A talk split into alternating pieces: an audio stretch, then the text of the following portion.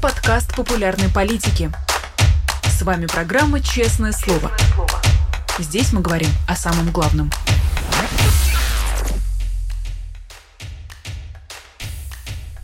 17 часов московское время. Всем здравствуйте. Вы смотрите YouTube-канал «Популярная политика», программу «Честное слово». Вы смотрите этот разговор в записи, но это не повод не ставить э, лайк и не подписаться на «Популярную политику», не оставить комментарий и не поучаствовать в обсуждении в чате, который наверняка будет. Меня зовут Нина Русибашвили. Я очень рада, что с нами, как, впрочем, и всегда по пятницам, Дмитрий Быков, писатель, поэт, литератор, журналист. Дмитрий Львович, здравствуйте. Здрасте, Нина, здрасте всем. На этой неделе не стало Нины Катерли, правозащитника и писателя. Она так и не дождалась Женю Берковича из тюрьмы. это судьба человека, который, как в клещах, оказалась зажата между сталинскими и путинскими репрессиями. Почему так получилось, Дмитрий Львович? Тут вообще интересно. Понимаете, это семья, в которой три поколения женщин подвергались репрессиям. Нина Котерли, дочь Елены Котерли, случайно абсолютно попавшая под раздачу, потому что это журналистка, которая работала а, в блокадном Ленинграде а, всю блокаду, причем абсолютно добровольно, ее никто туда не направлял, это был ее личный выбор. Автор многих потрясающих очерков, прозаик, автор романов нескольких замечательных. Она попала под раздачу, когда громили журналы «Звезда» и «Ленинград». Ей прилетело даже не за роман Некрасов, а за пародию Александра Флита на этот роман. Жданов выразился так изящно «пародия на пародию о Некрасове».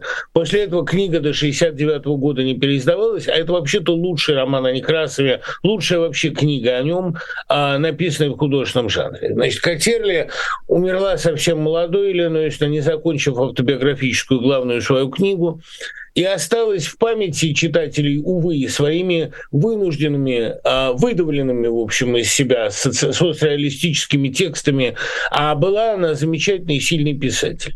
А дочь ее, а, Нина Катерли в замужестве Фрос, начинала довольно поздно, может быть, ее профессия матери как-то отпугивала, она не хотела с ней сравниваться, но она э, в 70-е годы, ей уже было под 40, написала несколько книг поразительно талантливых фантастических притч. Я очень боюсь, что ее правозащитная публицистическая деятельность, ее судьба довольно трагическая, заслонят ее невероятный прозаический дар. Я был воспитан на рассказах Катерли, и до сих пор я думаю, что такие ее рассказы, как «Окно» или «Чудовище», или все что угодно, или «Нагорные 10», или «Мои любимые зелья» и коллекцию доктора Эмиля – это э, шедевры настоящие. Вот было тогда в, Ленинграде несколько великих фантастов. Не фантастов, а эту фантастику не так боялись, а это именно магический реализм. Это Александр Житинский, ранний Попов, Стругацкие поздние, Катерли –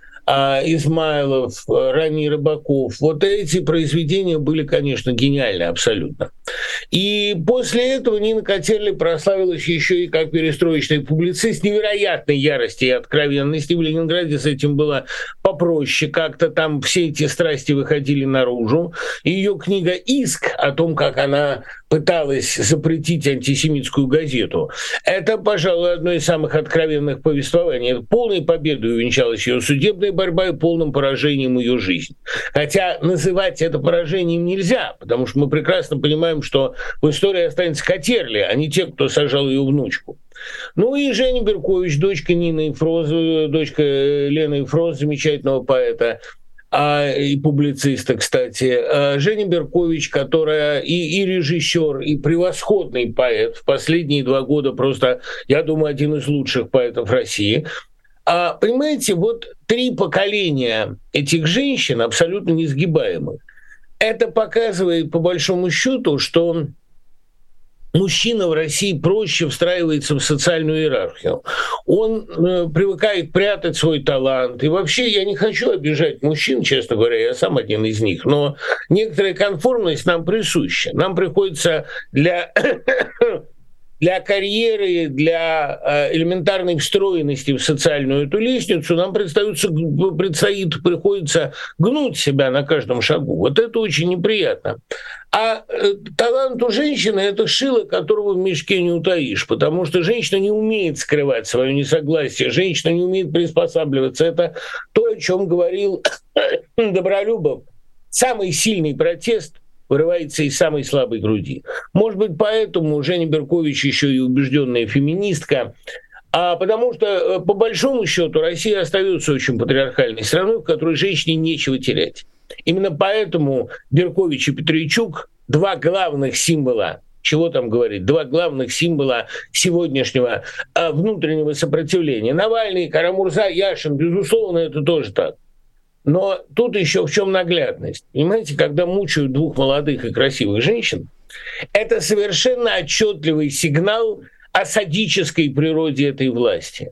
И, конечно, а, и Навальный, и Яшин, и Карамурза это профессиональные политики и серьезные борцы.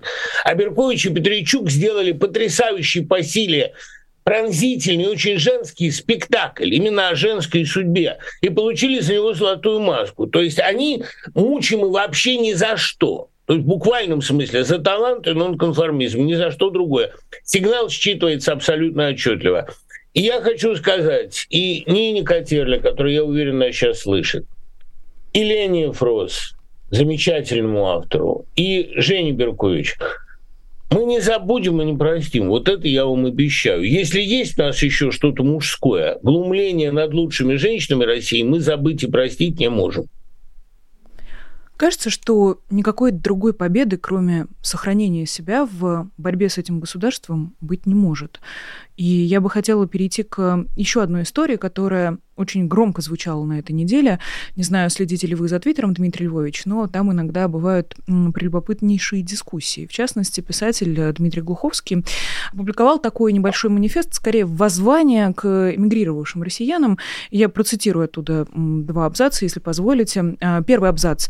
На нынешней волне российской эмиграции громадная ответственность. Она обязана продемонстрировать россиянам внутри страны, украинцам, европейцам, что другая Россия не фашистующая, не оголтела, не легковерная, не мракобесная, в принципе, возможно, что Путин и его клика не представляют Россию, что после Путина, возможно, нечто другое. Ну и под конец завершающий абзац. И самое главное, миграция должна выработать образ и модель альтернативной России, образ, к которому смогут стремиться люди внутри России, и модель государственного устройства, которую можно будет немедленно имплементировать, как только нынешнее российское государство даст сбой.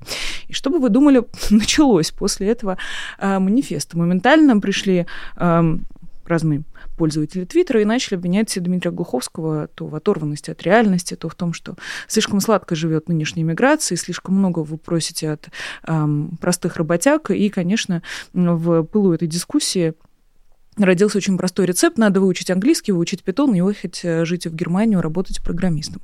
Что вызвало еще больше шквал недовольства со стороны э, читателей. Э, на чьей вы стороне в этой дискуссии, Дмитрий Львович? Ой, не, ну это такой долгий будет ответ, но терпите. Значит, во-первых, а, разговор о том, что уехать из России очень трудно и что устроиться на работу практически невозможно. Английский действительно один из самых простых языков. Тут правильно написали Глуховскому уже в Пиздуте, что он опубликовал новый фантастический текст. Ничего фантастического в этом нет. Если человек хочет уехать, он уедет. Понимаете, кто хочет, находит способы, кто не хочет, находит отмазки. А, сидеть и говорить «я простой работяга» – это в наше время такой дурной тон. В наше время для того, чтобы быть работягой, надо быть уже достаточно сложным. Понимаете, это не то время, когда у человека рабочего есть два навыка. Могу копать, могу не копать. Сегодняшний работяга – это профессионал. И он по статусу не так уж сильно отличается от программиста. Есть даже если вы живете самом отсталом регионе овладеть новыми, простите, скиллами, новыми навыками – это дело полугода. А потом постепенно можно в этой профессии совершенствоваться.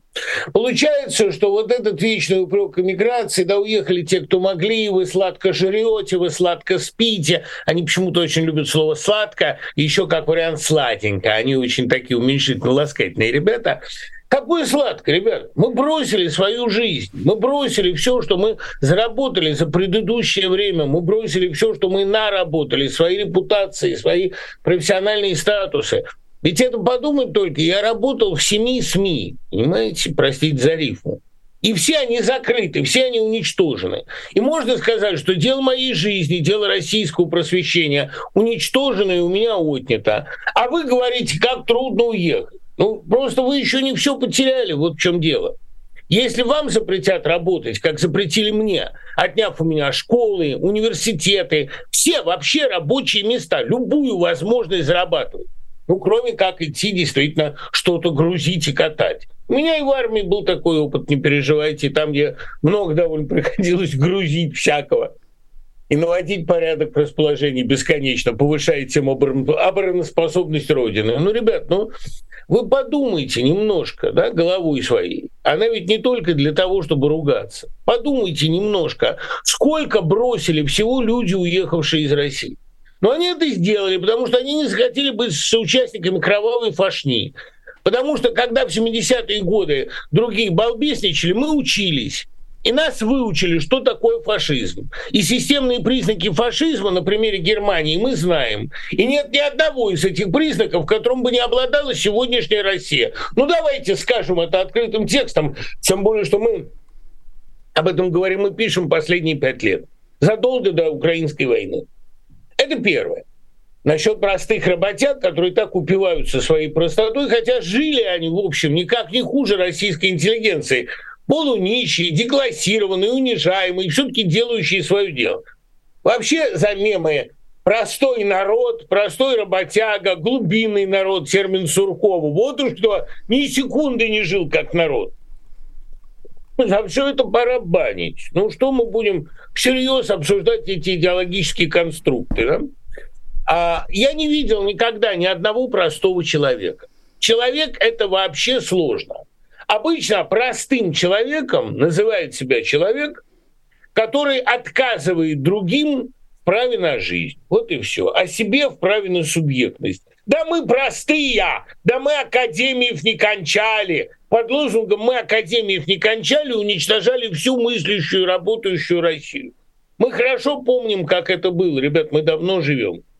Это первое. Теперь второе, вот насчет того, что сейчас буду говорить сложные, неприятные вещи, а, но лучше вам выслушать их от меня, чем читать в ближайшее время в новой газете, для которой я написал такой небольшой манифест. Я не зря ношусь с этой идеей «рассеянная Россия».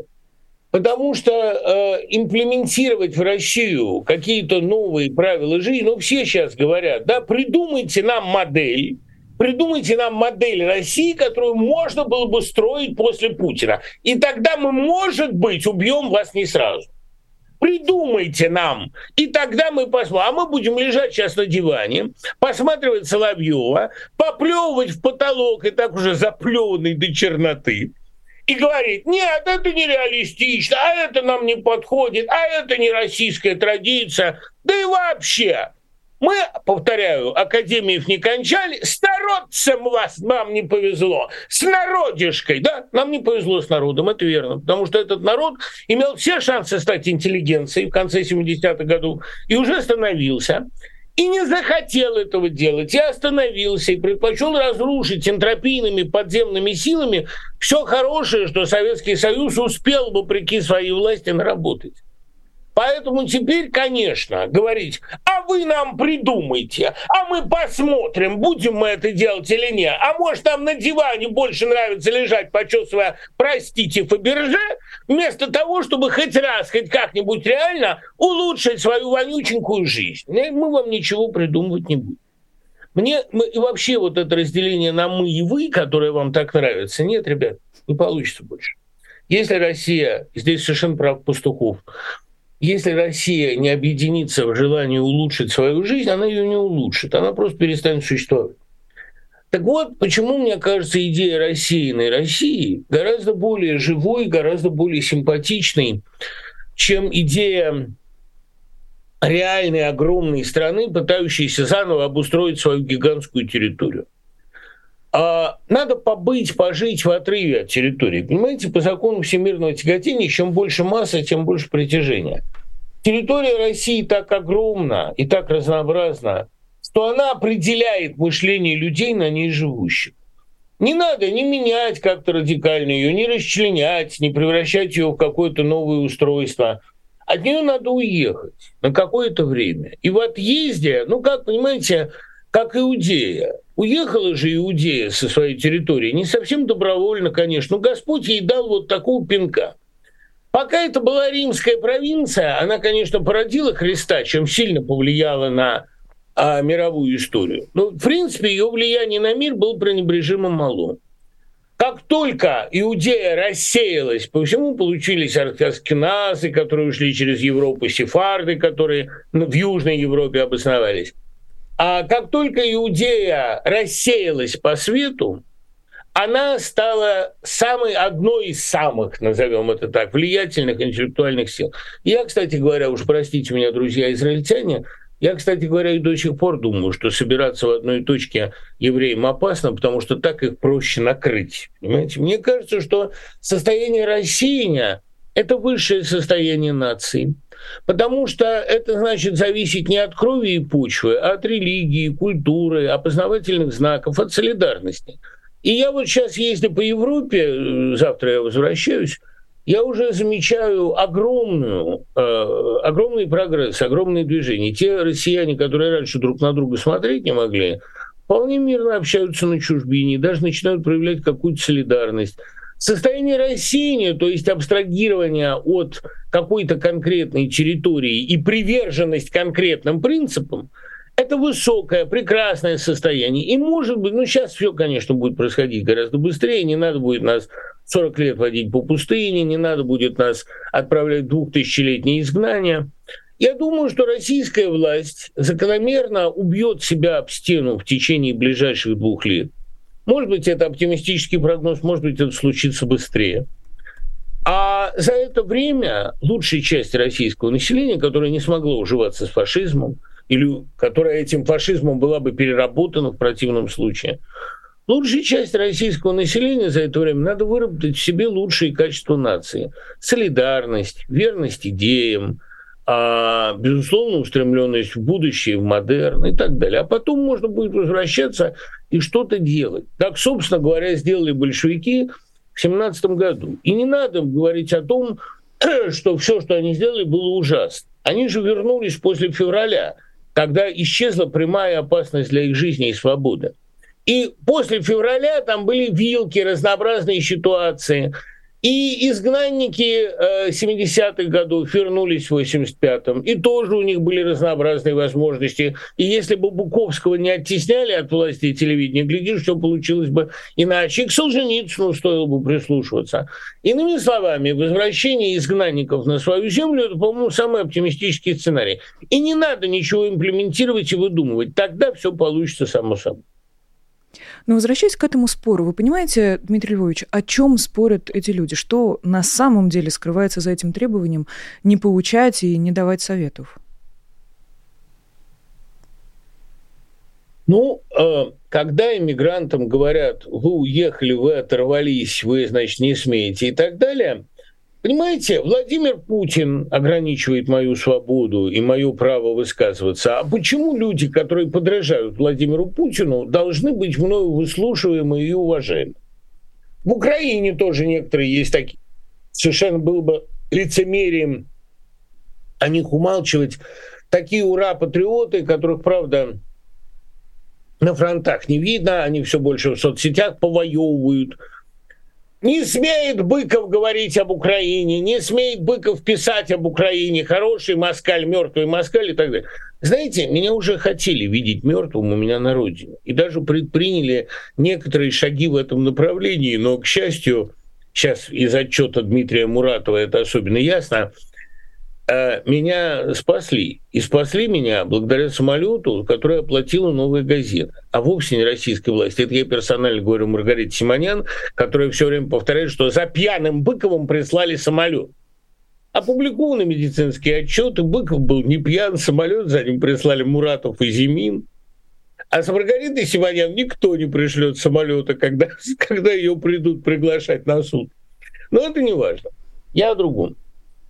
А разговоры о том, что кто-то не имеет права говорить, давать советы, что кто-то оторвался, что имеет право судить о России только тот, кто остался в России, да, и о гитлеровской Германии имеет право судить не Томас Манн, а те, кто остался в гитлеровской Германии, да, и, и там а, пытаются к ней приспособиться. Ну, это смешно. Это все смешно слушать.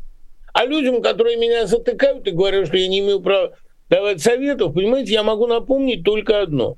Любая страна, любая диктатура, которая в основу своего а, культурного практикума, своего политикума, как они любят говорить, своего культурного практикума ставила затыкание ртов, существовала недолго и несчастливо. Ну, я буду говорить то, что я хочу. Они сейчас еще говорят, Быкова стало многовато, Быков вещает из каждого утюга.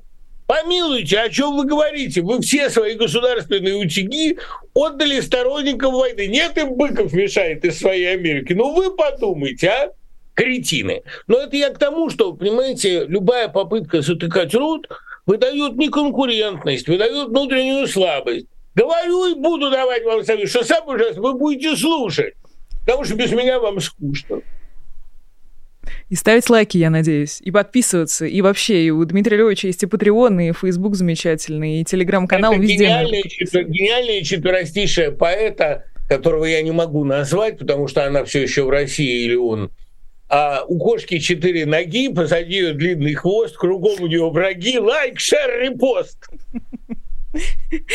Как не вспомнить кошку вид сзади, которую Владимир Путин нарисовал? Может быть, это его какое-то тотемное животное. Это она!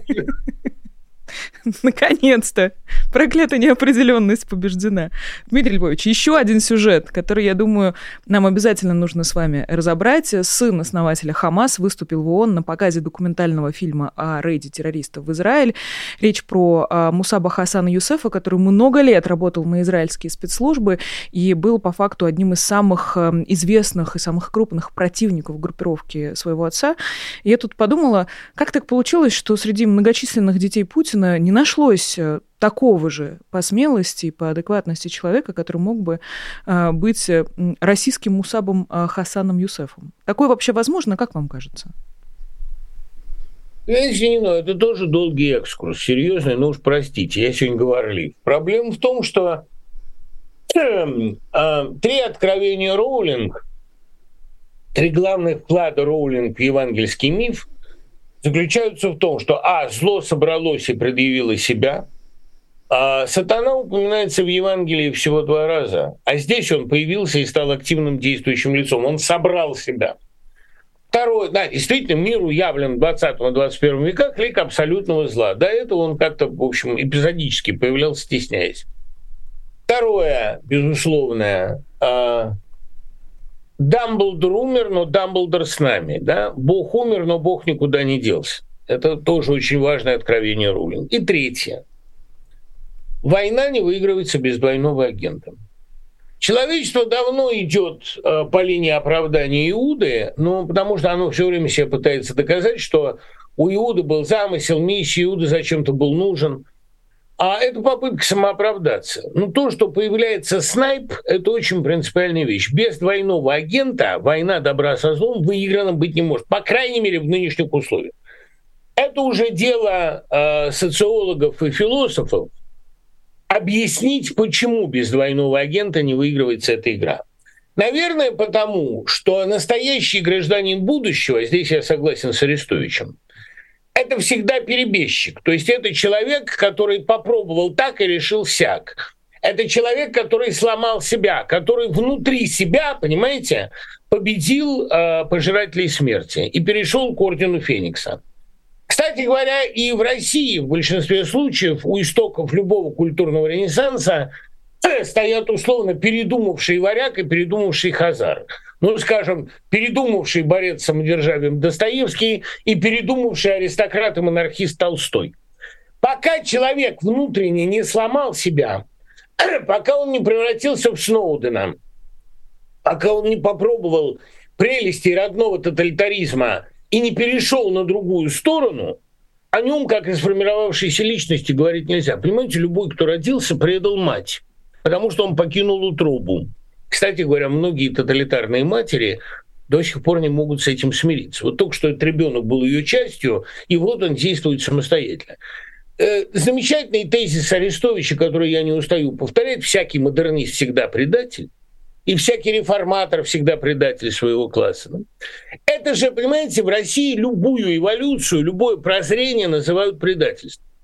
Но пока сын лидера Хамаса не прозреет – пока наследник Тутси не встанет на сторону Суока Тибула, пока граф Вишенка не встанет на сторону Чиполлина, пока наследник престола не перейдет на сторону восставшего народа, революция не совершится, потому что революция совершается в сердце этого отдельно взятого человека. Любой другой революции, имущественной, социальной, юридической, какой хотите, грош цена.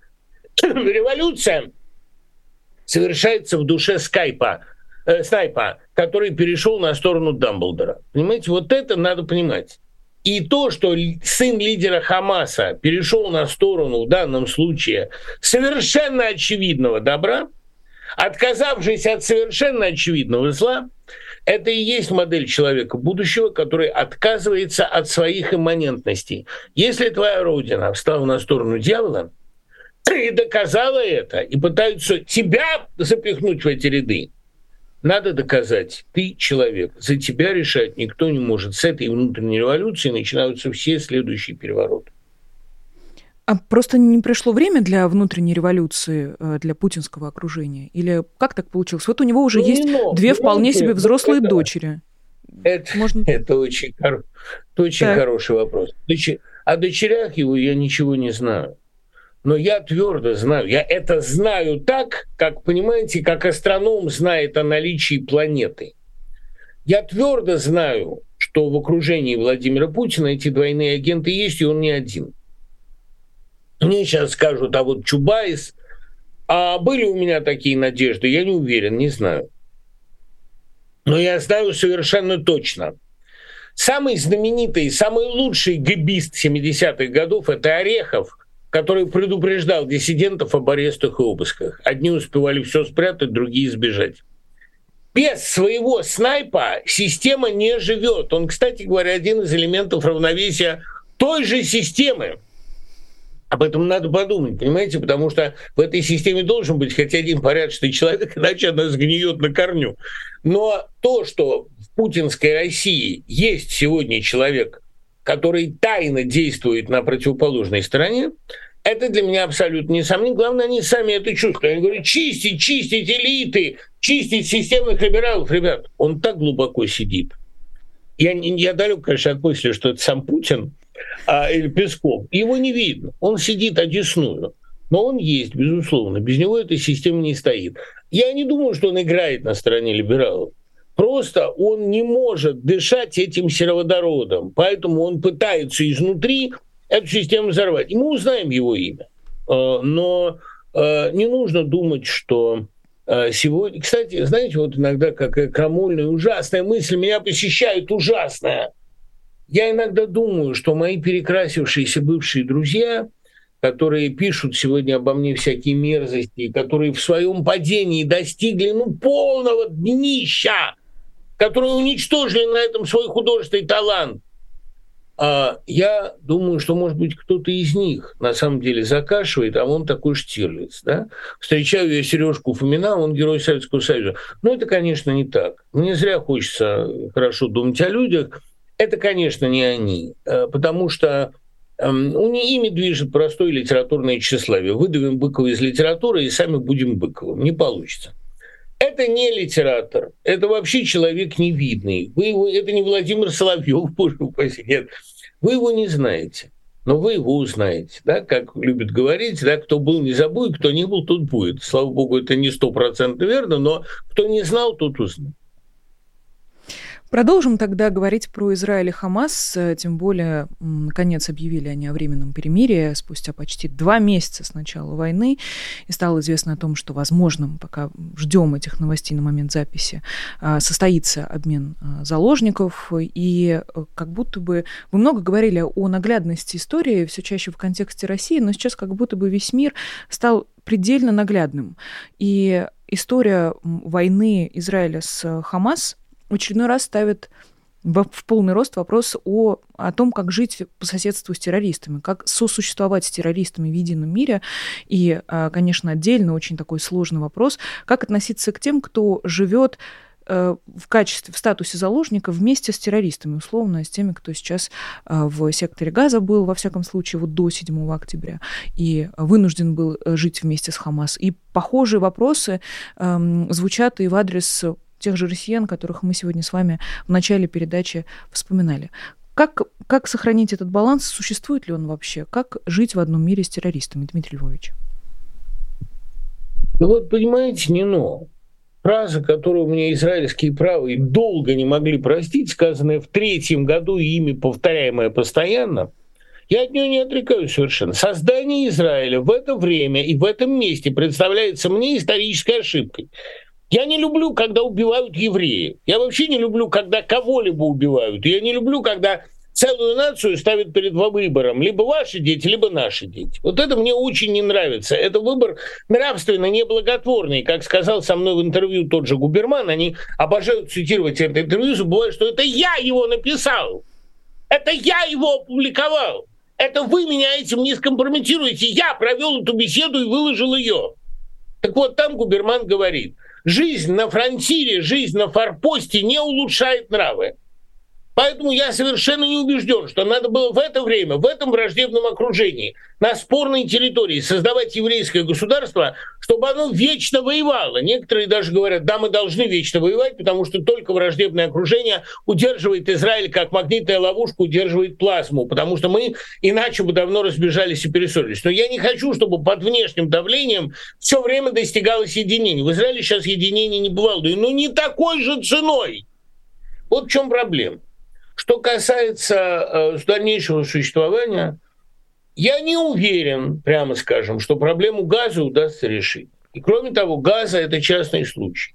Арабское окружение останется. В арабском окружении обязательно останутся люди, которые хотят полного уничтожения евреев до последнего жиденка, как они это называют откровенно в России.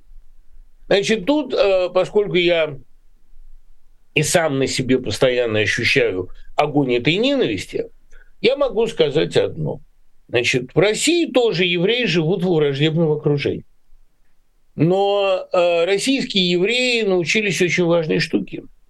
Они научились быть незаменимыми. Их всех хотели бы перебить, но этого сделать нельзя, потому что они умеют делать многие критически важные вещи.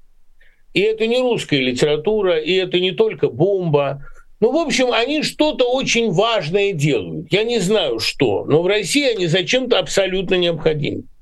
Значит, по всей видимости, э, в близком будущем арабский мир должен осознать, и он начинает это осознавать постепенно, что соседство евреев, дружба с евреями, сотрудничество с евреями значительно выгоднее, нежели постоянная с ними вражда. Вот если люди начнут это понимать, или, как говорил Голда Мейер, жизнь своих детей им будет дороже, чем смерть наших, вот это может тут получиться. Понимаете, какая вещь, тоже довольно важная. Евреи – идеологический народ, у них есть принципы и правила. Еврей – хороший союзник, хороший друг, он не предает. Враг, он тоже очень хороший. Иными словами, а, если уж так повезло вам, что вы соседствуете с евреями, лучше с ними дружить и сотрудничать, потому что любые попытки их уничтожать заканчиваются Нюрнбергом. Это показала история. Евреи вышли в финал, как говорится в анекдоте. Да? А можно сколько угодно объявлять меня э, религиозным мракобесом, но у евреев с Богом действительно какие-то немножечко особые отношения. Я мог бы рассказать на эту тему массу анекдотов, но печальный опыт Лазерсон сидит во мне как заноза. Сейчас евреи анекдотов не понимают и шуток не любят. Просто поймите, а, с евреями лучше сосуществовать. Это хорошие союзники, они помогают. Вспомните, сколько Израиль помогал Газе. А мы все говорим, это не мы, а вы все говорите, что Израиль отнял землю, Израиль там уничтожает Палестину. Вы вспомните, сколько было помощи, вспомните, сколько, кстати говоря, случаев замечательного сотрудничества арабов и евреев внутри того же Израиля. Израиль же не из евреев с одних состоит. Ну о чем мы говорим? Поэтому э, мне кажется, что сосуществование с евреями это большой подарок судьбы. Не зря даже самые оголтелые патриоты в 1972 году в России говорили «еврей не роскошь, а средство передвижения». В каком-то более широком смысле, если не рассматривать евреев только как средство к иммиграции, Еврей действительно средство передвижения. Это средство передвижения в будущее. И я думаю, что таким шансом грех не воспользуется. Еще один сюжет, Дмитрий Львович, пойдем вот так вот с вами а, крупными а, мазками. Обратимся к Беларуси, а, жителям которой для выезда на постоянное место жительства за границу теперь придется получать разрешение в миграционных органах внутри страны. И это, что уж говорить, очень похоже на выездные визы, которыми всех пугали долгое время. Насколько вам кажется эта тенденция тревожной? Зачем это делает э, Лукашенко и его подчиненные? И ожидаете ли вы чего-нибудь э, подобного в России? В России не просто ожидаю, а знаю, потому что Беларусь это испытательный полигон, и все, что там происходило в последние 30 лет, э, на российскую территорию переместилось. Хорошо еще, что но это пока, что российские власти не относятся к своим политзаключенным как к крепостным. Вы прочли же уже о том, что Лукашенко хотел э, женить э, Нексту на Сапеге. Он придумал для них свадьбу. Представляете, крепостная свадьба, классическое развлечение барина. Ну, из него, конечно, такой же барин, понимаете, как, как из меня русский патриот, хотя и русский патриот, что там говорить. Нет, ну это такое барство. А давайте-ка мы их поженим.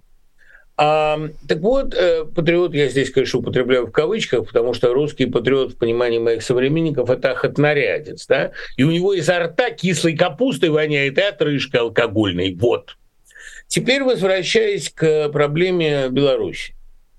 Из Белоруссии так практически вся перспективная молодежь талантливая уже выехала в своих поездках европейских, в своей работе американской, на множестве кафедр. Я постоянно встречаюсь с белорусами, которые уехали из-под Лукашенко и прекрасно вписались в западный мир. Их адаптивные способности великолепны. Значит, ну, да, он просто опустит еще одну, еще одну полосочку железного занавеса, ничего радикального от этого не сменится. Все, кто уже хотел, уже из Беларуси сбежали. Остались те, кому нравится вот этот пенсионный, абсолютно пенсионный доживающий режим. Но видите, не но. Тут мне бы хотелось сказать одну такую важную штуку. Люди, которые вечно меня там э, укоряют в избыточном оптимизме, они просто забывают о физических законах истории. Вот такие диктатуры, как то, что устроил Лукашенко, как то, что сейчас строит Путин – это приводит к одному важному, часто забываемому физическому закону. Отфильтровываются умные на подступах, а даже неверные, а тупые проходят в государственную власть. Эта государственная власть способна в Беларуси до сих пор существовать только потому, что Белоруссия еще не столкнулась с серьезными вызовами. Экономически ее поддерживает Россия с массой льгот. Военных противостояний у нее давно не было, а противостояние с собственным народом давно, в общем, э, очень мирным. Да, это совершенно не в счет это не жизнеспособная диктатура. И все разговоры о том, что путинизм, там что-то они, какие-то планы сейчас строят до 60-го года построить зеленую экономику. Никакого путинизма не будет в обозримом будущем. Да, может быть, я не буду встречать Новый год на студиях Москвы. Но говорить о том, что нынешняя каденция Путина достоит до 30-го года, ну, ребята, ну, это смешно. И не надо мне возражать, что иммиграция мечтала, что она веет на белом коне, а Россия простояла с коммунистической 70 лет. Не простояла она 70 лет. Большевистская Россия уничтожила сама себя в 1937-м полностью, выстроила новую монархическую империю, и, кстати говоря, в 45-м стала возвращать иммигрантов, давать им гражданство. Многие вернулись, и многие не были посажены, и многие даже более того внесли свой вклад в укрепление режима. То есть это не был монолитный, монотонный период. Но самое главное, что самое страшное, понимаете, у советской России, в отличие от нынешней Белоруссии, в отличие от России путинской, была совершенно другая историческая картина. Это была альтернатива фашизму. Это были люди, которые выстраивали а, свою политику на лозунгах просвещения, миролюбия, прогресса. Это были люди, которым хотелось присоединяться, за которыми хотелось идти. А Россия современная, которая собрала, как мидия в океане, в себя все зло, всю грязь, которая поддерживает Хамас, которая воплощает пещерный обскурантизм, который самый чистый химический фашизм в его просто скосплейном у Гитлера виде, На что, на каких союзников она может надеяться? У той России в союзниках были интеллектуалы всего мира, начиная с Шоу Уэллса и кончая Томасом Маном. А у этой России кто в союзниках, о ком вы говорите? Это страна, которая возвела вокруг себя корейский абсолютно железный занавес, но Северная Корея может выживать, это маленькая страна, не критическая для судеб мира. На что надеются люди, которые восстановили против себя всех, отказались от будущего, отказались от любых союзов, от любого прогресса экономического и научного, на что они надеются, как они собираются выживать? Ну, о чем мы говорим? Белоруссия, Лукашенковская продукт, проект, доживающий последние месяцы, потому что, собственно, и а путинская это Россия очень недолговечна, ей скоро станет не до союзников совсем. И все эти вот разговоры, вся эта этернализация, увековечивание, разговоры о том, что Путин навсегда, ребята, любому человеку, который знает историю, настолько смешно это слушать. Целую всех. Дмитрий Львович, есть еще несколько минут, если вы не против, э, и два-три да, вопроса у меня остается. А, вы говорите, как они собираются жить. А, не знаю, мне кажется, что Владимир Путин или уже очень хорошо играет какую-то уверенность и спокойствие, или прикидывается, но тем не менее ничего не помешало ему э, например, объявить следующий год э, годом семьи в России. Э, и, конечно, это выглядит максимально гротескно и как-то комично, когда никто не знает, кто жена Владимира Путина, есть ли у него жена, сколько у него детей. Вот этот человек выступает за семью. Особенно комично в этом контексте выглядит еще один видный российский деятель Сергей Миронов, который, как выяснилось, э, буквально удочерил похищенную из Херсонской области годовалую девочку, сменил ей имя, и сделал он вместе это все со своей э, пятой женой, что как бы никак э, не порицается, конечно. Главное, Но как он... бы доставляет. Я не знаю, как-то я спотыкаюсь, понимаете, об этом. Я не хочу никого судить, безусловно, в вопросах личной жизни, но тем не менее, как-то спотыкаюсь об это предложение какое-то абсолютное людоедство и э, расчеловечивание. Вы понимаете, как так получилось или чем руководствуются эти люди, когда э, берут к себе в семью похищенных детей?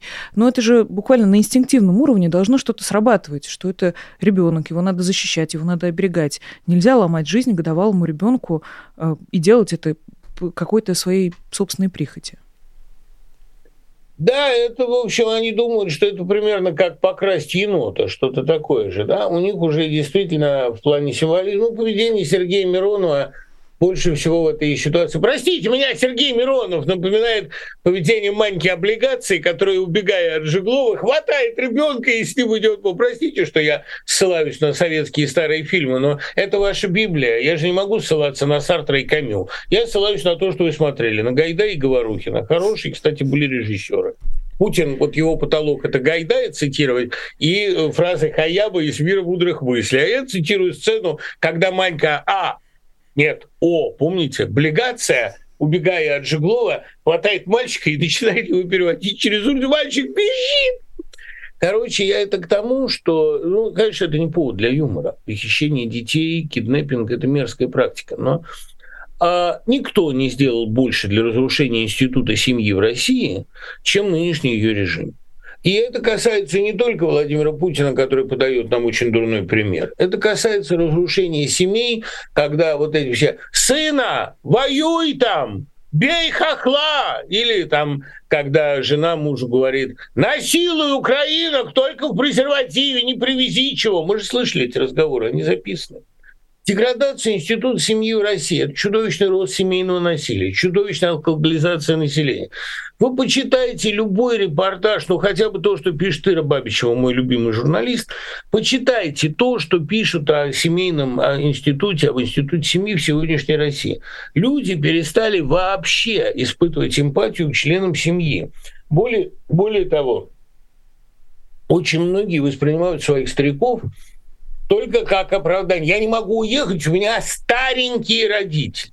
Причем люди, которые это пишут, я наблюдал это просто, вспоминают о родителях только как об аргументе против отъезда. Те, у которых действительно старенькие родители, об этом молчат чтобы родители не чувствовали себя виноватыми, не воспринимали себя как обуза. Любой человек, который использует родителя как аргумент, родителя не любит и в нем не нуждается. Давайте это признаем. Что касается другой э, главной проблемы, а что будет с институтом семьи после? Институт семьи в России очень серьезно подточен. Он разрушен. Разрушен потому, что в основе семьи лежит единомыслие, лежит устремление а, к общим целям. У России сегодня и с идеологией, и вообще с идеями, и с общими идеями, тем более, очень трудно. Поэтому говорить об институте семьи, ну, как говорит Мария Рознова, самый верный роман производственный. А, и помните еще, это не когда двое смотрят друг на друга, а когда двое смотрят в одну сторону. Я очень мало знаю в сегодняшней России семей. Ну вот, например, семья э, Беркович, а, где о детях реально заботятся, где их реально воспитывают, где внушают им ценности. В огромном большинстве этих семей на кухне говорят одно, с детьми другое.